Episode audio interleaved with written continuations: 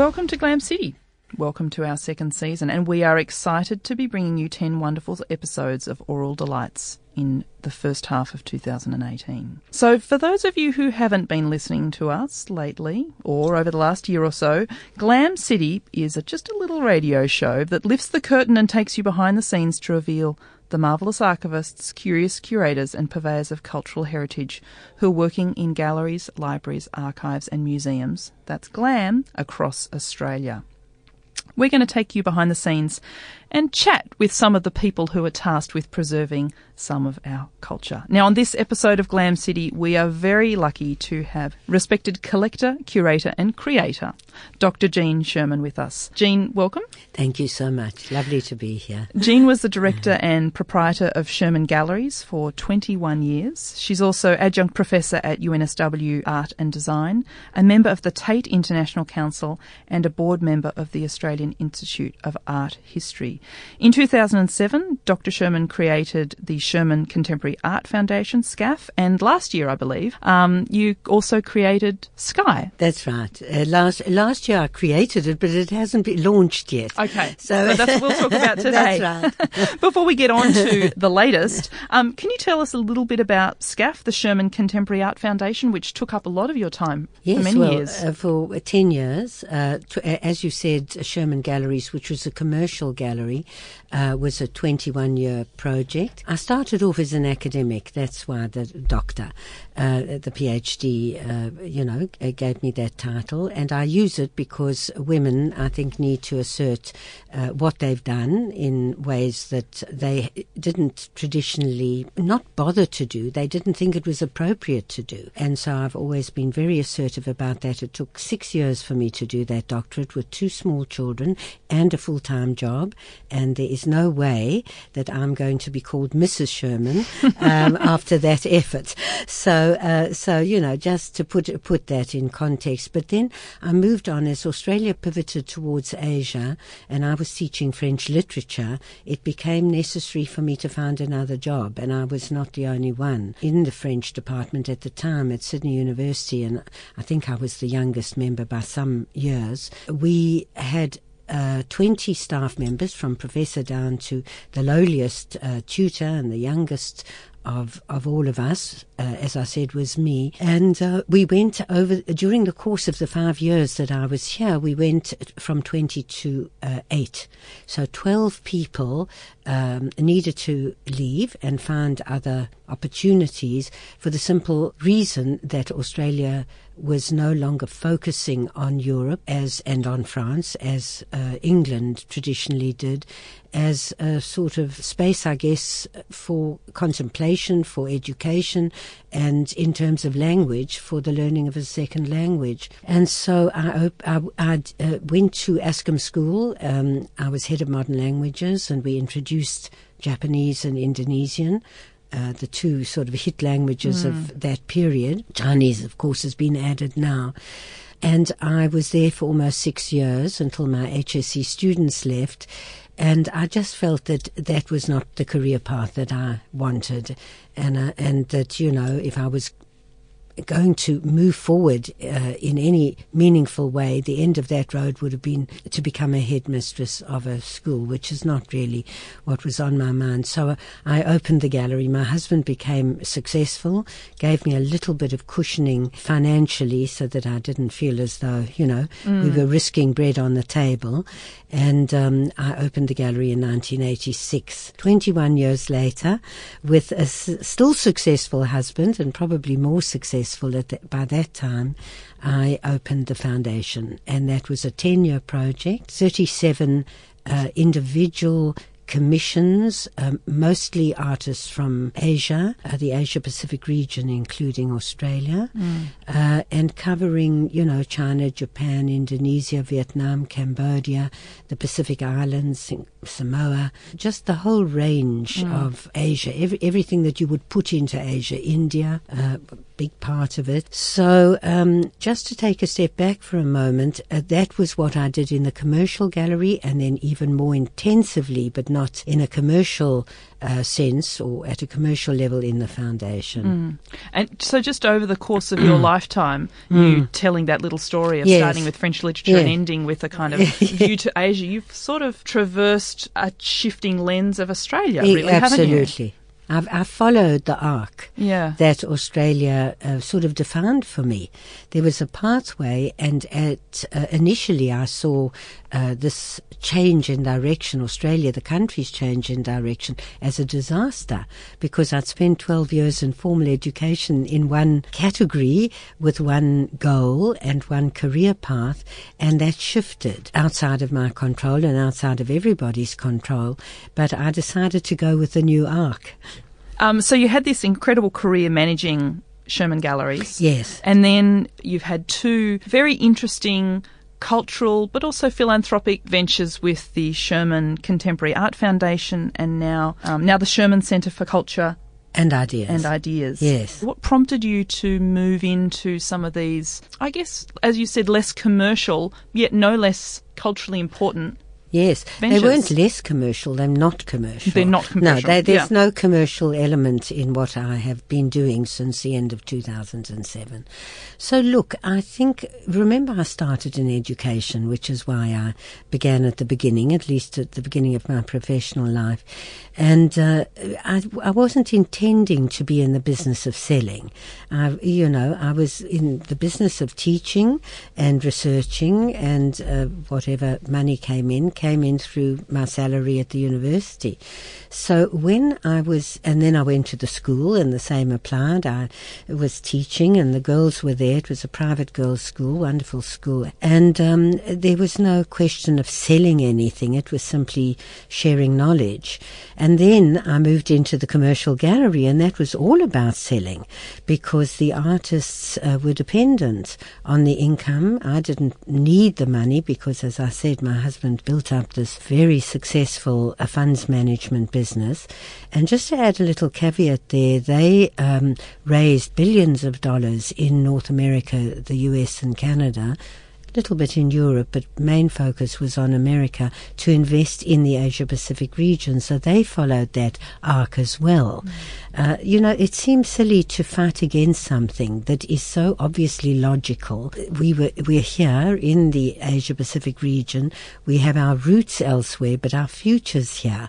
So when, from a government point of view, the shift was articulated, it felt right. It felt hurtful, uh, and it felt a pity in a way. And I was very upset at the beginning, but it felt logical. And I'm an analytical, logical person. And I thought, well, you know, you go with the flow. You can't fight something that seems so bleeding obvious. And so moving then into uh, Sherman Galleries, I was plunged into a world where I was surrounded by a group of needy artists. All artists are needy. All human beings are needy, but artists are particularly needy. And I decided to focus then and there on artists from the Asia Pacific region, including Australia. So I didn't show anyone from Europe or from America. Remember, now it seems more obvious, but at the time, people saw art as coming from the Western canon and uh, in Asia, traditional arts, you know, bronzes and uh, textiles, perhaps from Indonesia, t- uh, traditional textiles and so on, were the focus. Uh, nobody was thinking of contemporary art from Asia, you know, in the 70s. Mao Zedong uh, was still alive until 1976. I mean, China was a closed door. India was not uh, what it is today, an open economy, you know. So I, I don't say I was the only one. There was, a, you know, there were a number of people, and in Australia, the main big institution that was pivoting in the same direction, huge institution compared to my tiny little gallery, uh, was the Queensland Art Gallery in Brisbane. And the revolutionary director, Doug Hall, now retired, you know, said, We're in Asia. We better start uh, thinking about it. Where are the artists? Are there artists? The Gang of Four was demolished. Made to disappear uh, in China. Madame Mao, you know, who was a, a real tyrant, really, no other way to describe her. Uh, she had gone, and uh, Xiaoping had uh, established the open door policy in China, and so things started opening up. So you could go in and look and research, and the Queensland Art Gallery really did it in a big way. And I was one of the small mm. fish in that mm. in that pond. You really embraced the Asia, yes. Asia Pacific region, and also, by, as you say, by doing that, you're questioning that traditional canon. Exactly. And it's not simply about moving to the Asia Pacific, it's also questioning the content of that canon, isn't exactly. it? And one of the things that we're interested um, here at Glam City is history of design and fashion yes. in particular. You've got a very unique take on the history of fashion. Why is it important to think about and learn about the history of fashion? I think it's critically important, and I'll tell you why, for a number of reasons. One, I think that fashion in many people's minds, up until fairly recently, it has started changing, uh, has been about shopping. It's about clothes you wear, going shopping, all this fast fashion that, you know, is, is really like fast food. It's it's it's non-nourishing. It's non-sustainable. It's uh, hurting the environment, and the workers are paid a pittance. They not paid a living wage in countries like Bangladesh and elsewhere, and uh, for the sake of uh, somebody here or anywhere in the developed world to be able to buy a jacket that costs thirty dollars every two weeks. No one needs a jacket every two weeks. And it's people like the Kardashians, this whole celebrity cult that promotes shopping, shopping, shopping. So people have been, I suppose, lulled into thinking that fashion is shopping. It's not. Fashion is self expression. It can be. And it's also an industry that is uh, underpinned by so many different elements, and these are the elements and the layers that I hope to explore through Sky. And so, what are we doing? We're exploring every layer of fashion. It's a five year project, so we're going to do five fashion hubs and five architecture hubs. Fashion in April and architecture in October. You know, it's let, us uh, sort of just uh, document or detail um, what some of the layers are. There's fashion as craftsmanship there's fashion photography, there's fashion as textiles, there's the materials that underpin the textiles. They've got to be grown or fabricated if they're chemically constructed. There's fashion as ethics. Uh, the rights of the workers. There's fashion as film. There's fashion in literature. All writers dress their characters in one way or another for a reason. Uh, there's fashion as self-expression. There's fashion as costume. There's fashion that relates to the history of women in the world. And if you just look at what we're wearing in the studio now, it says something about you, our era. You can say yeah. that I've really dressed up for the occasion, Gene. Um, but, but it still says something about our course, era. Yeah. The fact that you come to work like this. Yeah. If you were a 19th century woman, you wouldn't be able to work at all because you'd have a bustle and you wouldn't be able to sit down on yes. the chair on which you're sitting and you'd have a corset. Both of us would, and we could hardly breathe, let alone eat. So, you know, it says so many things mm. about history, about women's roles in history, uh, the burqa, the veil. You know, there's fashion as faith, there's fashion in the Catholic Church, and as pomp and ceremony. It goes on and on. Have you always been interested in this, or is it something that's come to you through, I guess, the artwork that you've been doing? I'm interested in culture, Anna. Yeah, you know, nice. and I see fashion as as much part of culture. If you take it seriously and you don't think of it as going to the shops every two weeks to buy a new jacket that you don't need, that falls apart after five minutes, goes into uh, the ocean, clogs everything up. Uh, the dyes uh, come out because the whole thing's made so cheaply. The workers are paid $20 a month. You know, it, it's yeah. just not necessary. It is a culture in its own right, though, isn't it? Even if we can critique it, that, that consumerist culture is a type of. It's, it's is the today's culture, but I think we're going to have to reverse it. And we're becoming aware of that. I mean, some of us are more aware than others, but you know, everything starts somewhere. You're listening today to Glam City on 2SER 107.3. To download this show, head to 2SER.com or your favourite podcast app and look for Glam City. This show is made by the Australian Centre for Public History at UTS with the support of 2SER. And don't forget to leave us a rating and review on Apple Podcasts because it helps other people find us. Today, we're talking all things design and culture with Dr. Gene Sherman, who recently launched the Sherman Centre for Culture and Ideas, known as SKY. Think Sky, Sky High. sky High. The sky's the limit. Yeah. We've been talking about design and the need to shift some of our ideas about fashion and culture in today's society. What was the impetus or the inspiration for the Sherman Centre for Culture and Ideas? What what made you think Sky? I tell you, I, I always thought Sky uh, the uh, Centre for Culture and Ideas. As I said earlier, my background was in the academic world and teaching. So knowledge sharing is really what I'm most interested in. And uh, that goes with my interest in cross-cultural understanding. And I've chosen to focus on the Asia Pacific because that's where we are. And I think it's so important to get to know our neighbours. I'm a bilingual speaker in French and English, and I know what knowing another language brings to my life and to anybody's life because of all the years I I was teaching. I taught for 17 years, either at a school or a university. So when I ran the commercial gallery, Sherman Galleries, I always made a little place for exchange of ideas. Uh, nowadays, it's quite common in uh, commercial galleries, uh, not in all of them, but from time to time you have a gallery whose owner and proprietor and founder and director takes an interest in sharing knowledge outside of the commercial parameters of the gallery. You know, you can hang pictures on the wall and sell them. That's one way of running a gallery. And of course, you have to give a little bit of information, otherwise, you wouldn't sell the pictures at all. But uh, you can then go deeper into the discussions by having Saturday afternoon sessions or uh, once a month sessions whereby artists or curators come and talk, etc. And it's a personal thing. It adds, I think, to the commercial galleries only to the extent that it informs the collectors. I don't think it drives sales, well, certainly not in the short term, mm. and maybe not in the medium term, maybe in the long term it does.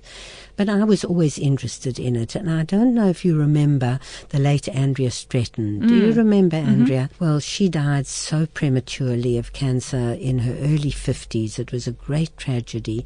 And in the very early days of Sherman Galleries, which is the late 80s, Andrea came and about three, four, sometimes five times a year, she curated a session at my commercial gallery on not one artist's work, because that would have meant choosing one artist over another, and you know, you get into terrible trouble.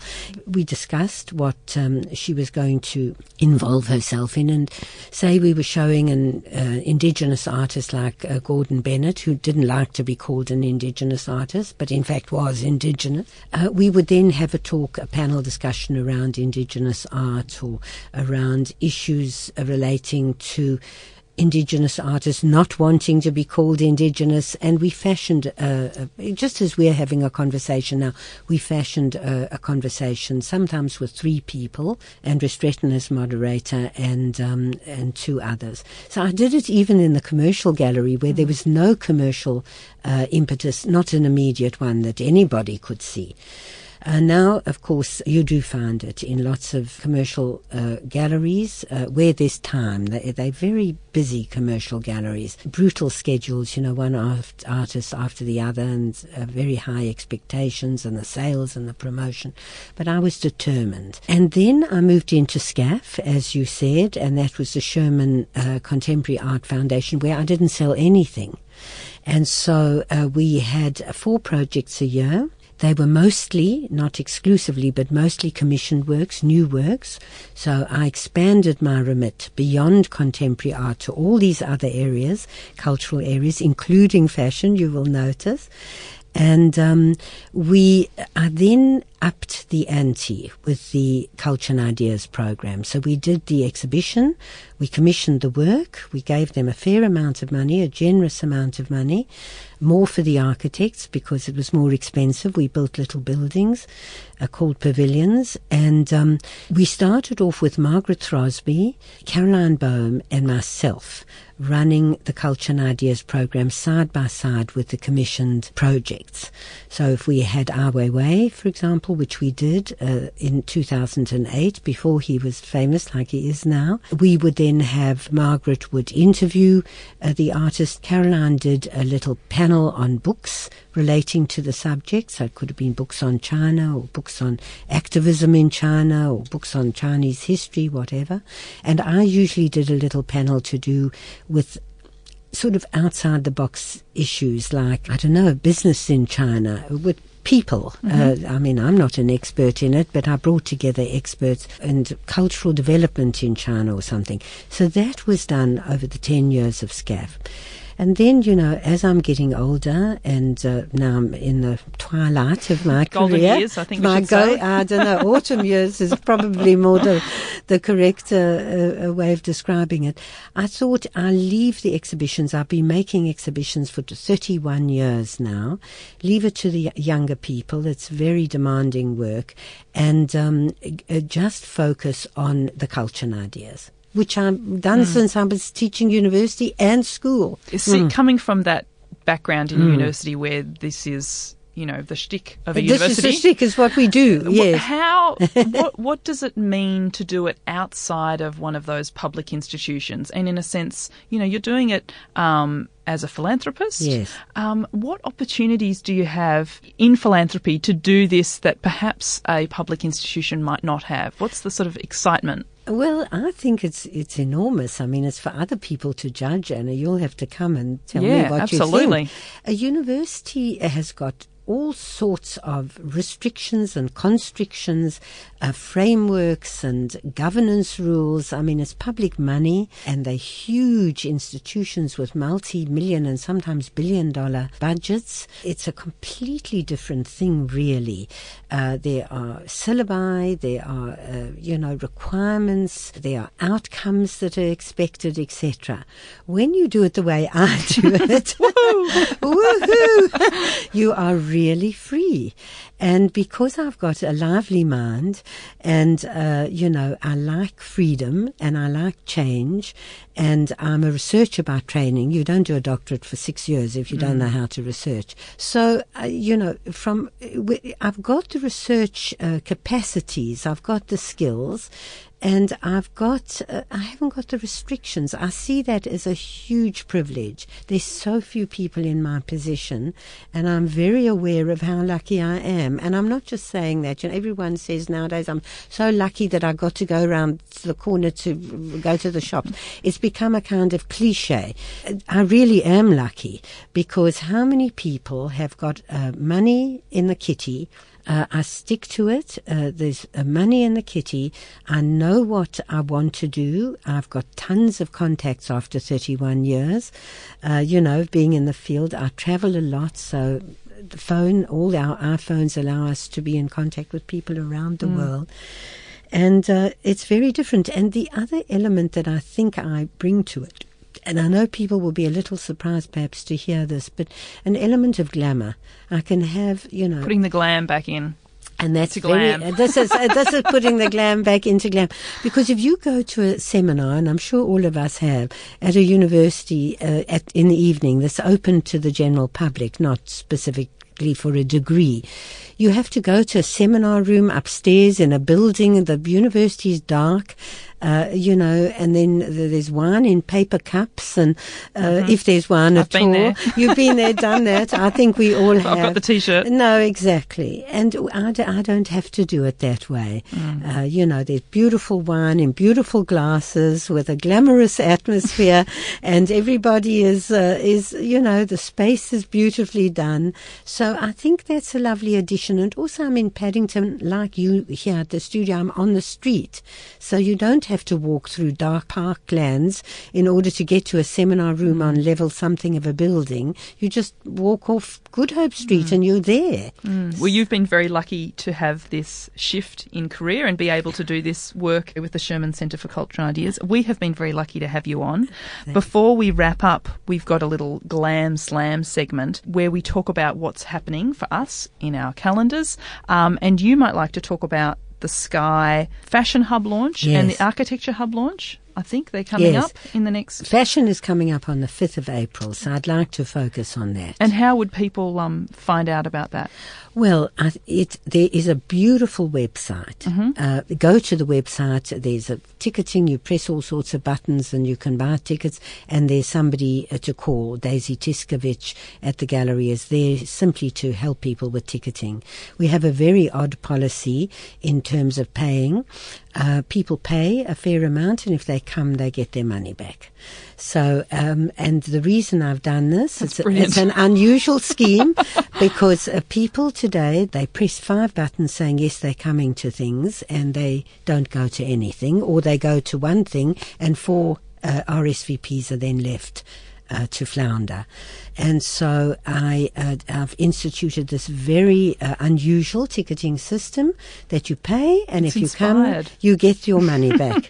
and and there's uh, I can't get involved in discussions. Oh, you know, uh, my car broke down, etc. If you're not there, the money goes to the foundation, Brilliant. goes to a good cause. And so that's the um, the Fashion Hub is coming up in April. on the fifth of April, And then there's an architecture hub launch in September, October. in October, on the twelfth of October. and what will that be looking at briefly? Well, uh, that will be looking at architecture from the same uh, perspectives uh, architecture in film, architecture in books, uh, biographies of architects, uh, sustainable architecture, affordable housing, uh, grand architecture. You know, the, it's the, the uh, sort of lens is the same, but of course the details are different. There are 60 speakers. Wow. There are 40 sessions. There are 17 days. Uh, people are coming from all over the world, and you can choose to do all sorts of things. I feel maybe I've made the choices too complicated. you know, too maybe there are too many layers. At least check it out. Uh, some sessions are completely booked out, and some that I think are going to be so interesting.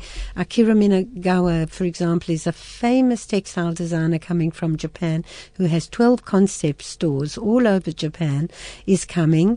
There's still many tickets left for him. And uh, um, Emmanuel Coquery is coming from Paris. Uh, he runs, directs, and curates the Grand Palais, which is um, a huge uh, exhibition space, one of these, um, you know, traditional buildings uh, in Paris that was used for royalty uh, in the past. Um, I think there'd be eight or so different exhibition spaces there, and he creates a cultural mix there. There might be a fashion show, there might be a sculpture show, there might be the jewelry uh, ex- a jewelry exhibition from the Aga Khan might be in there, all simultaneously, and it's putting that together as a kind of um, cultural experience. Uh, people go to one or more uh, at different times. He's a, a very respected person. He's coming, so you know. A lot to look out Lot- for. yeah. It's such an exciting intervention into design. Yes, architecture Discussion. coming up. Yes, Yeah, it's fantastic. Thank you so much for coming on and talking to us about the uh, Sherman Centre for Culture and Ideas. That's Sky for those of you who have been listening. Um, go onto the website as uh, as Gene Sherman has been saying. Um, book tickets and also you know just have a look to see what's going on and and what's possible in this glam space. You've been listening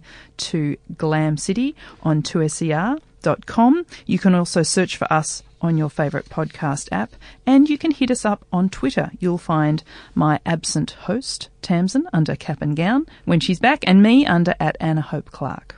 This podcast is made by the Australian Centre for Public History with the support of 2SER 107.3. And if you want to get in touch, please send us an email to glamcity at 2ser.com. Thank you so much to Dr. Gene Sherman for joining us today, talking about all things glam in the world of design and, uh, and architecture history. Thank you so much. Thank you so much, Anna.